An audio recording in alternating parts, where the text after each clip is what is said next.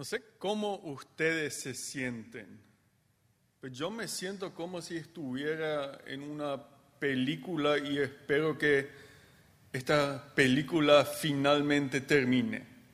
Parece que vivimos en un mundo enloquecido, una pandemia global, 33 millones de personas de casos confirmados, aproximadamente un millón de muertos cuarentenas en todo el mundo y una crisis económica que casi no se vio antes. Es decir, muchos de nosotros incluso sufrimos grandes pérdidas económicas. Y por lo tanto muchos de nosotros nos preguntamos, bueno, ¿qué es lo que está pasando? ¿Qué está detrás de eso? ¿Quiénes se benefician con toda esta crisis? Entonces, si nos fijamos en los medios de comunicación, ahí nos dicen una cosa. Hablan de un virus, de un coronavirus que se expandió y bueno, vivimos en un mundo globalizado y eso también confirman los expertos. Bueno, son las cosas que pasan.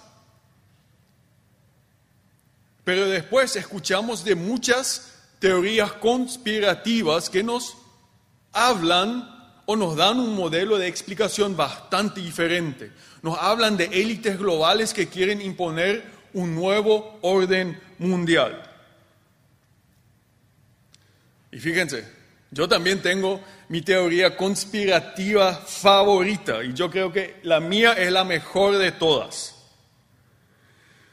Pero la mía tiene miles de años de antigüedad y la Biblia nos cuenta de esta teoría conspirativa ya en el Antiguo Testamento, en el séptimo capítulo del profeta Daniel, los versículos 1 a 14. Pero antes de que entremos a eso y analicemos esta teoría conspirativa divina que el profeta Daniel nos revela ahí, yo quiero hablarnos un breve tiempo acerca de las teorías conspirativas que tanto nos golpean y las encontramos en todos los lugares. Yo creo, y eso quizás le sorprenda a muchas personas, yo sí creo en conspiraciones. No cabe la menor duda de que existen conspiraciones reales y eso nos toca vivir día a día, siempre y cuando estalla un escándalo en la política, en la economía, en una empresa, en la medicina o en cualquier otro lugar, sabemos que existieron personas que conspiraban para algún fin ilegítimo. Yo no dudo de que eso exista, pero las teorías conspirativas son una cosa totalmente y abismalmente diferentes.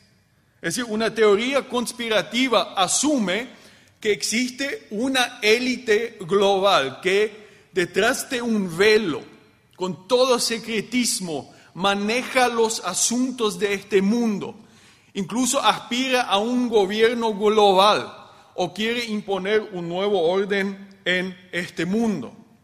Y se habló en el pasado mucho, por ejemplo, de los masones, eh, se habló de George Soros, un gran eh, empresario, y desde que estalló esta pandemia global del coronavirus, el enemigo número uno, el señor malvado número uno, es el fundador de Microsoft, el señor Bill Gates.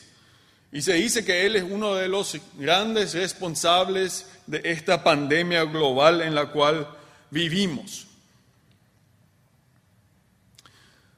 Y si nos ponemos a pensar, para que estas teorías de conspiración, para que funcionen, personas como Bill Gates o estos actores secretos que están detrás del velo necesitan, necesitan necesariamente un cien fin de colaboradores, es decir, hablo de miles y miles y miles de científicos, de medios de comunicación, de los periodistas, de médicos, todos ellos tienen que colaborar para que esto funcione y todos se tienen que callar para que esto no estalle y salga a luz.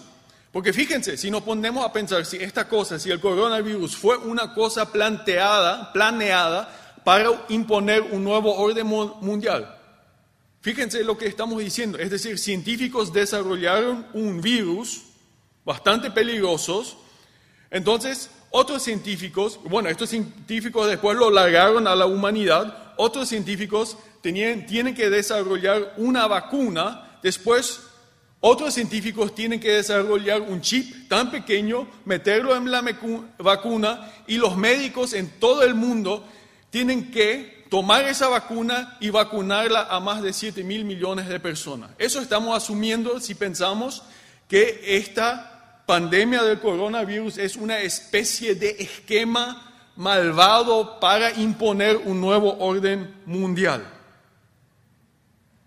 Y fíjense lo que estamos haciendo con esto. Fíjense lo que estamos haciendo.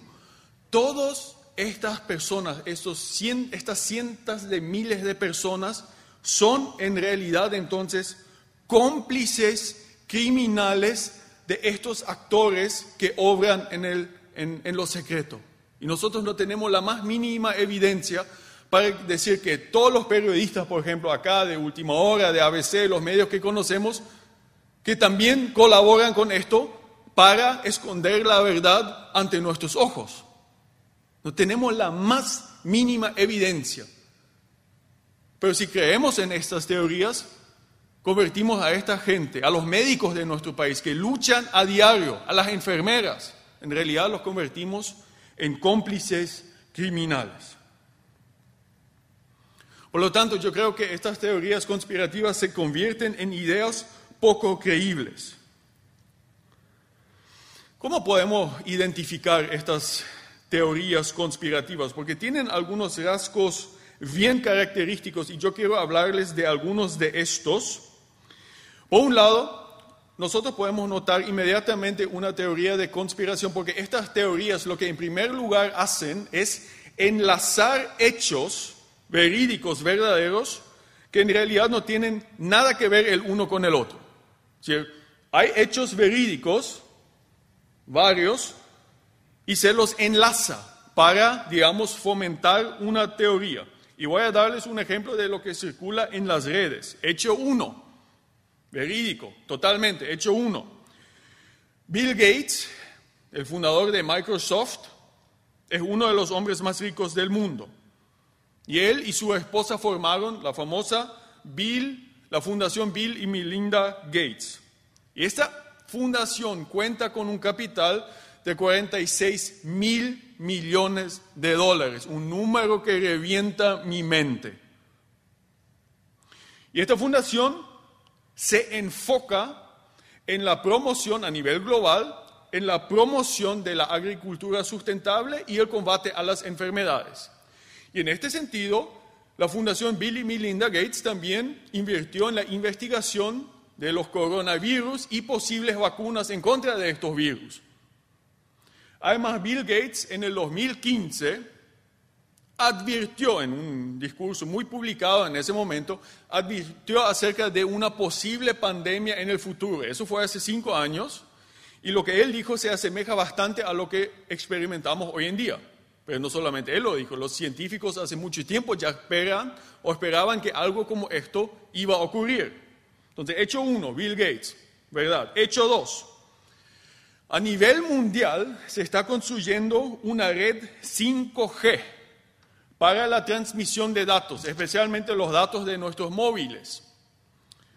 Verídico. Hecho tres, Kevin McHugh es un ingeniero biológico de la Universidad de Rice de los Estados Unidos y él publicó el año pasado, en diciembre, diciembre del 2019, una, unos resultados acerca de sus investigaciones de unos llamados puntos cuánticos. ¿Y qué son estos puntos cuánticos? Él los testeó con ratas de laboratorio. Estos puntos cuánticos emiten unas señales de luz. Y la idea es al vacunar a las personas también se les iba a implantar estos puntos cuánticos debajo de la piel. ¿Para qué se iba a hacer eso? Es simple. Si una persona llega al doctor, el doctor podría leer estas señales de luz para determinar cuáles vacunas esta persona ya recibió durante el transcurso de su vida y cuáles no. Entonces, sabrá el doctor qué aplicarle y qué no aplicarle.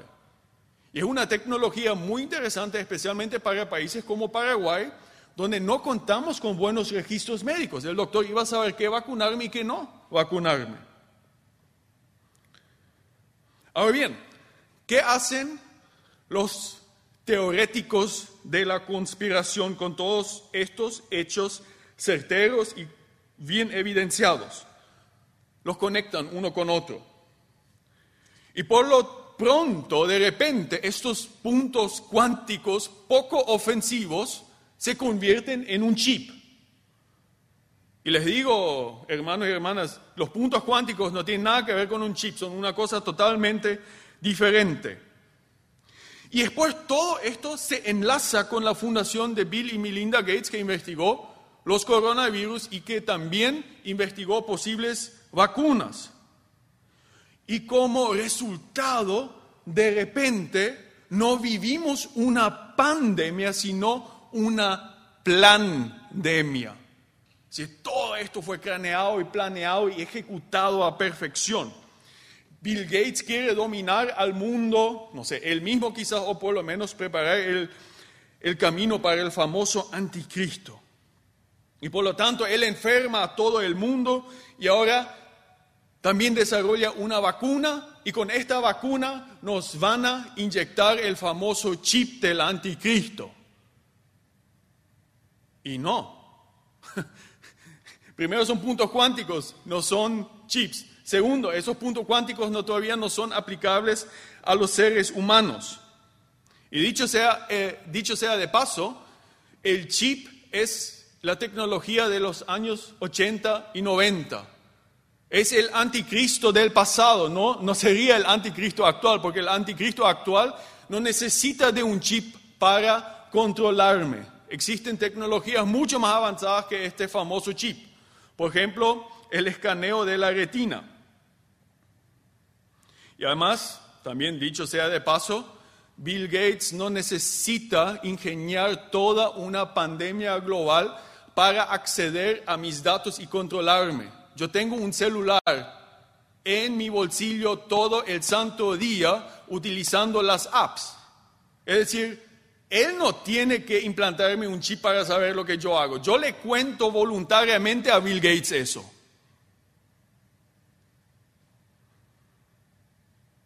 Por lo tanto, estas teorías de conspiración enlazan hechos uno con el otro que en realidad nada tienen que ver y los inflan y los distorsionan.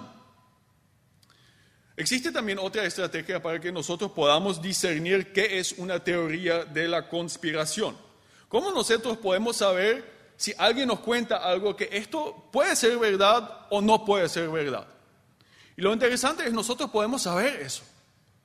Una teoría verdadera siempre se puede comprobar en la realidad, con los hechos. Por ejemplo, si una persona me cuenta que hay lluvia en el Chaco, yo fácilmente puedo comprobar eso. Llamo a mis familiares y amigos que viven allá y ellos me van a decir si llueve o no llueve. Es decir, una, lo que mi amigo me cuenta es una teoría que yo fácilmente puedo comprobar. Pero las teorías conspirativas son una cosa totalmente diferente porque no se pueden comprobar en la realidad.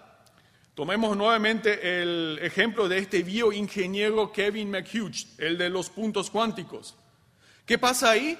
Bueno, Kevin McHugh en varias entrevistas se mostró muy sorprendido de que sus puntos cuánticos habían avanzado al chip del anticristo.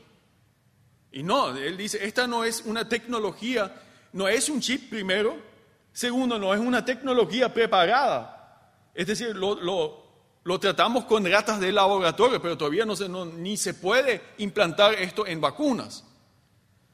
Entonces, esto es una clara negación de esta teoría de conspiración. Pero ¿qué hacen las teorías de conspiración? Si uno los presenta con esta evidencia en contra, dicen, bueno, Kevin McHugh tiene que decir eso. Está bajo el dominio de Bill Gates. Y los medios de comunicación, bueno, todavía no, no se les puede confiar luego. Te van a decir cualquier cosa, te van a decir la mentira. También Bill Gates los está dominando. Están bajo la élite global. Entonces, fíjense lo que pasó acá. La evidencia en contra había sido, se convierte en evidencia a favor de la teoría de conspiración. Y así las teorías de conspiración tienen una capacidad tremenda de absorción y se pueden inflar, inflar, inflar como un globo y cada evidencia en contra en realidad confirma todo el edificio construido, todo el edificio construido. Pero a diferencia de un balón real que en algún momento va a explotar, va a reventar, la teoría de conspiración simplemente sigue creciendo. Y nuevamente, gente, lo que estamos haciendo es convirtiendo a miles y miles y miles de personas en cómplices criminales de una élite global. Ya que las teorías conspirativas no pueden ser comprobadas, su conocimiento real, es decir, lo que realmente me comunican en materia de conocimiento, es nulo y nulo, no me sirven. Dicho sea de paso, si ustedes quieren o nosotros queremos saber más de las teorías de conspiración, hace dos meses nuestro pastor Werner Franz, nuestro pastor de jóvenes Rafael Friesen y Bram tuvieron un foro juvenil donde analizaron estos temas.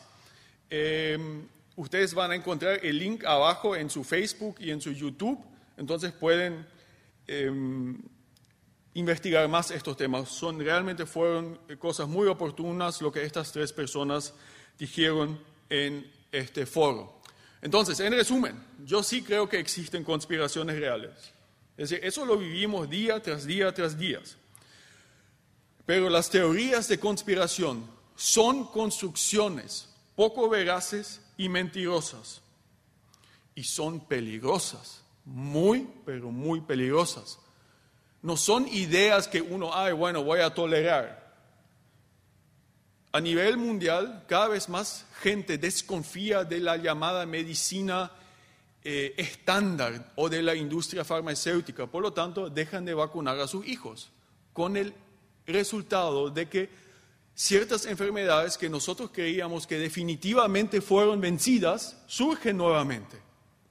O existen muchas personas que no se van al médico si tienen una enfermedad grave como el cáncer porque dicen, bueno, existe un medicamento ahí barato por ahí y eso me va a sanar y el médico no me quiere contar nomás porque quiere venderme su medicamento, medicamento caro. Entonces hacen, no sé, ciertas dietas o medicinas alternativas y lamentablemente fallecen y mueren porque no se van al hospital en tiempo. Es muy, es muy peligroso. Y personas que comparten todas estas teorías eh, conspirativas acerca de la pandemia global, tendencialmente se cuidan menos, toman menos medidas de higiene, se enferman más a menudo, transmiten el virus más a menudo y fallecen más a menudo que personas que sí toman en serio las recomendaciones de los profesionales.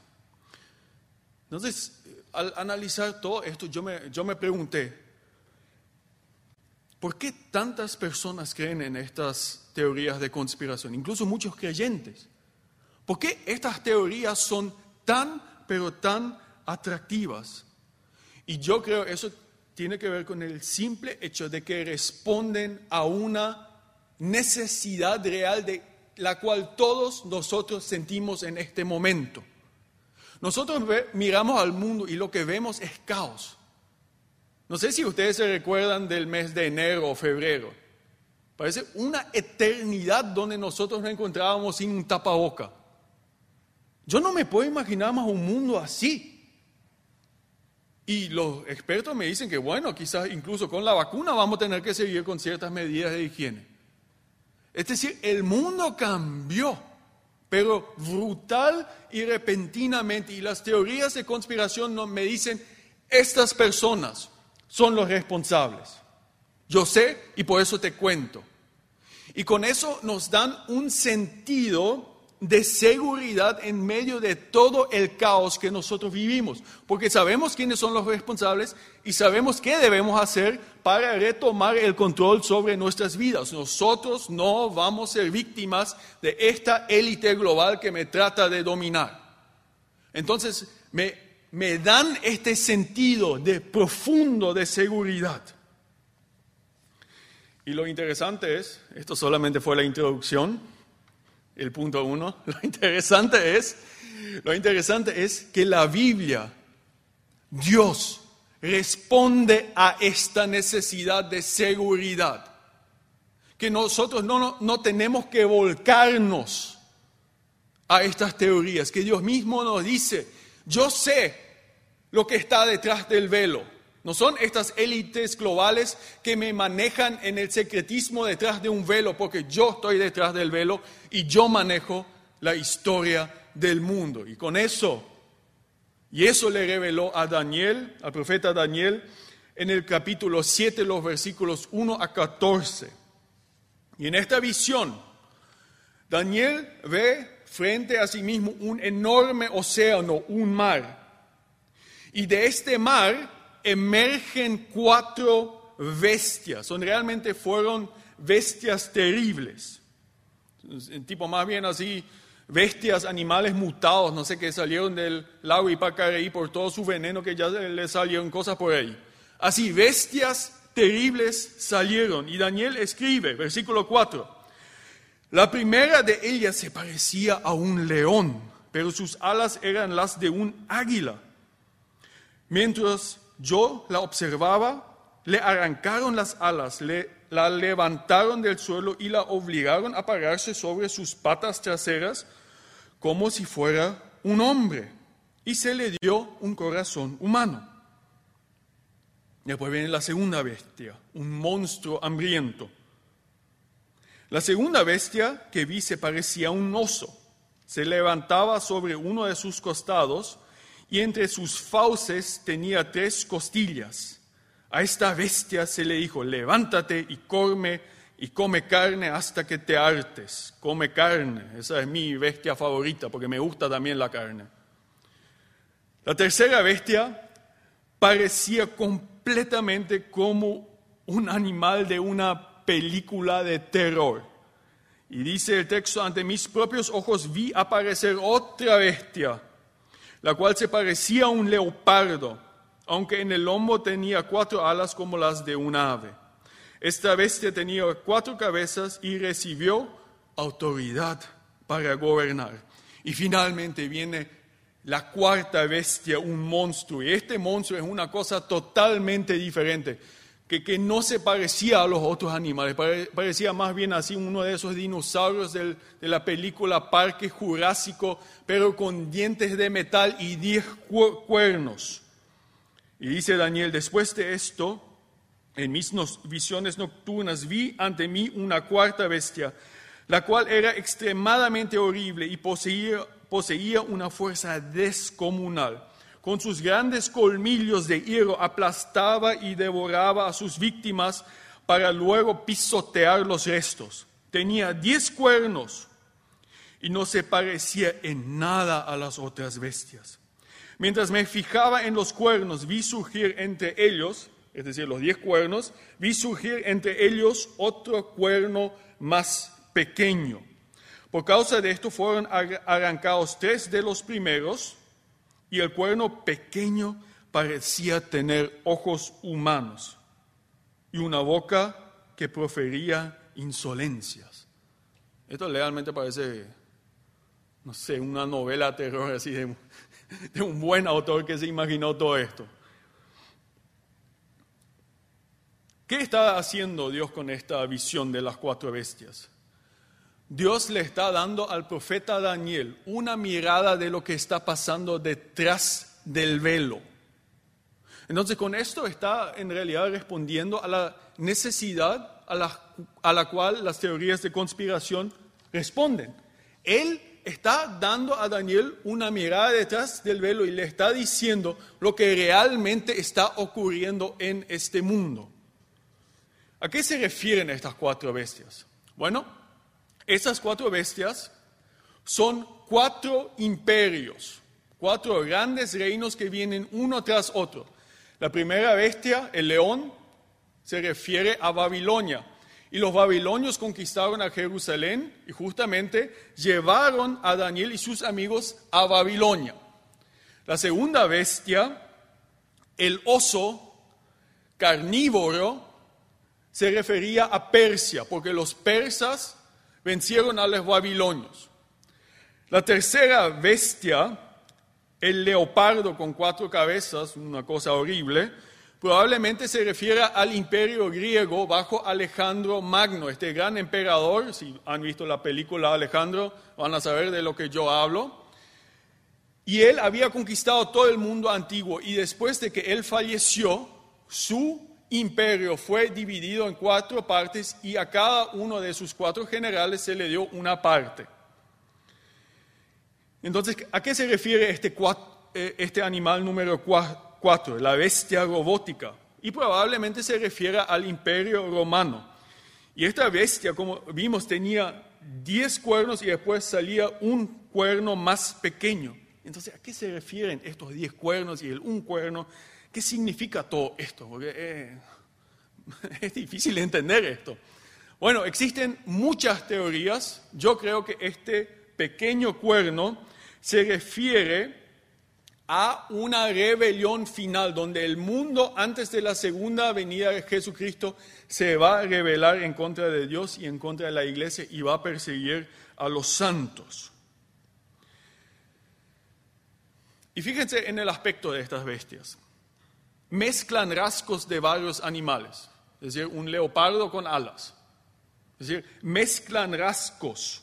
Por lo tanto, estas bestias eran especialmente repugnantes a los judíos de aquella época. Porque si ustedes se recuerdan de la historia de creación, ¿qué dice la historia de la creación? Dios creó a cada animal de acuerdo a su especie. Entonces, estas bestias mezclan especies. Entonces, eso señala que se oponen a Dios y a sus diseños. Son la encarnación de la maldad, porque se oponen a todo lo que Dios quiso para su creación. Y que estos, estas bestias salieron del mar también era para los judíos una señal muy fuerte, porque para ellos el mar era la fuerza del caos y estas bestias emergen del mar. El mar es tipo un, un caldo venenoso del cual emergen imperios que les van a perseguir y van a tratar de socavar su fe. Esas son el, el mar. Pero hay algo muy interesante y, y yo hasta este momento, digamos, hasta que me preparé para este mensaje, no noté eso. Hay una pequeña sentencia ahí en el capítulo 7, versículo 2, que yo nunca, en la cual yo nunca me fijé antes. Y dice que este mar de donde salen estas bestias horribles, asquerosas, es movido por los cuatro vientos. Y yo me pregunté, ¿y qué, qué, es? ¿A qué se refieren estos cuatro vientos? Los cuatro vientos son un símbolo de Dios. Es decir, Dios mueve el mar y hace que estas bestias asciendan del mar y después también que estas bestias sean destruidas. No sé si se están enterando de lo que está pasando acá. Dios tiene el control sobre estos imperios malvados.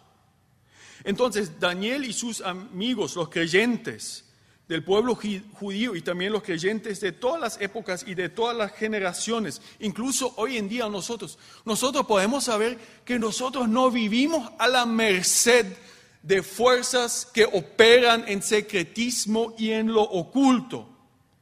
No son Bill Gates, no son los masones, no es Kim Jong-un, no es Xi Jinping, no es Donald Trump y no es Mario Abdo Benítez lo que determina lo que va a ocurrir en la historia. Dios mantiene las manos en el volante. Y finalmente, las fuerzas bestiales también se tienen que someter a su autoridad. Dios mantiene las manos al volante. Daniel y sus amigos fueron exiliados a Babilonia cuando fueron adolescentes. Imagínense, 13, 14, 15 años. Y ahí fueron, allí fueron perseguidos por su fe, fueron oprimidos por su fe. Imagínate un, chico de 15 años, de 20. Y yo me imagino que ellos se hacían las mismas preguntas que nosotros. Mira, su ciudad natal fue quemada. Ellos se preguntaban, Dios, ¿por qué esto está pasando? ¿Dónde estás? ¿Acaso vos no tenés el control? Y Dios con esta visión le responde a Daniel y le dice, yo tengo el control. Yo tengo el control.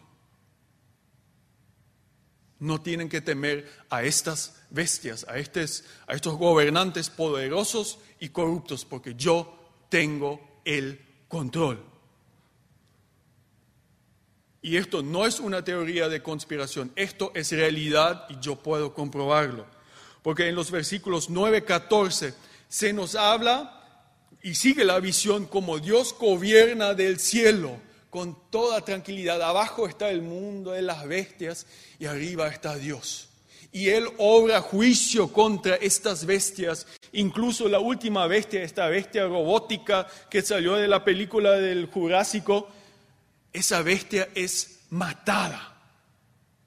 Y finalmente se ve en esa visión un, un personaje que se asemeja a un hijo de hombre y a ese hijo de hombre se le entrega un reino eterno sin comienzo ni fin. ¿Y a qué, a qué se refiere este hijo de hombre? Si leemos el Nuevo Testamento, los Evangelios, sabemos que Jesús dice que Él es este hijo de hombre. Entonces Él dice, miren a esta visión de Daniel, yo soy esa persona que va a tener la autoridad y el reino que comienza conmigo termina con todos estos reinos, estos imperios bestiales. Y desde su muerte y resurrección, este reino se expande por sobre todo el mundo y no hay bestia que pueda atajar la expansión del reino de Dios, ni esta pandemia. Celebramos ayer bautismos acá. La pandemia no puede parar el reino de Dios. En otros lugares, en nuestra iglesia, en limpio tablada, personas se convierten y alrededor de todo el mundo, a pesar de las bestias, a pesar de la persecución. No hay bestia que puede parar el reino de Dios. Y Dios reveló esto al profeta Daniel. Dios le dijo, esto realmente está pasando detrás del velo. Esto está pasando detrás del velo. ¿Qué significa todo esto para nosotros? Daniel y sus amigos vivían en Babilonia bajo opresión y persecución. Igual fueron conocidos por su trabajo, por su sabiduría, por su honestidad, hasta llegaron a ser, estar cerca de los reyes. Fueron sus gobernadores y consejeros. fueron los consejeros de las bestias porque fueron conocidos por su honestidad, por su trabajo. El problema es que, los, que las teorías de conspiración nos convierten en lo opuesto. Porque si enviamos con nuestro celular, no sé, un video que encontramos por ahí, que alguien nos mandó, un WhatsApp, un mensaje, que esto, que Bill Gates, que esto te van a vacunar un chip, ¿qué hacemos? No somos sabios, sino lo que nosotros hacemos es aumentar la desconfianza y el caos. Y no somos como Daniel y sus amigos que fueron reconocidos por su trabajo, su honestidad y su sabiduría. Nos convertimos en lo contrario. El mandamiento no mentirás también aplica a lo que vos envías con tu WhatsApp. Aplica también eso. Yo sé, miren gente, yo sé que muchas personas lo, quizás lo hacen sin pensar o piensan que honestamente quieren ayudarle a otros. Pero yo les advierto, no mientan, incluso si hablamos de Bill Gates o de otras personas o otras organizaciones. Digamos no a la mentira. No sé cómo nosotros nos sentiríamos si alguien publicaría una mentira acerca de nosotros y todo el mundo iba a compartir eso en su WhatsApp. Imagínate un poco eso. O si mi hijo es un científico o mi hija y dirían, bueno, trabaja en el chip para dominar el mundo y comparte y todos mis amigos y familiares iban a compartir eso. ¿Cómo iba a sentir yo como padre, yo como madre? Yo creo que Dios quiere satisfacer la necesidad que las teorías de conspiración quieren satisfacer esa idea, esa respuesta a lo que pasa detrás del velo. Únicamente la respuesta certera a eso tenemos en, Dios. Él tiene el control sobre las sobre la historia y no las fuerzas anárquicas, ocultas, misteriosas. No, son un nada para Dios. Por lo tanto, esta visión de Daniel quiere consolarnos.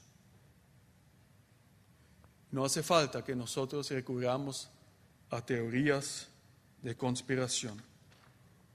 Que Dios nos ayude en esto. Amén.